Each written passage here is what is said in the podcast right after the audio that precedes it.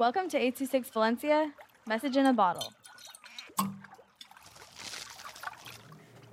Violence to Others by Sasimani with 826 Valencia.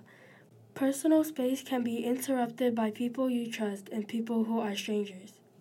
Selena was a singer who sang from 1980s to 1995. Selena's space was touched when a stranger grabbed her from a crowd of fans and she defended herself by punching him in the face. She inspired me because she had a difficult childhood and she didn't want that for others. Standing up for your personal space can be like building a wall around yourself. I feel scared when a person who you thought you could trust hurts you.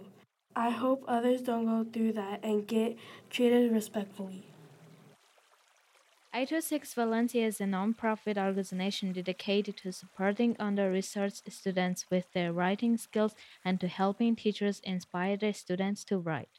Our services are structured around the understanding that great leaps in learning can happen with one on one attention and that strong writing skills are fundamental to future success. If you want to hear more podcasts or learn more about the organization, visit us at 826valencia.org.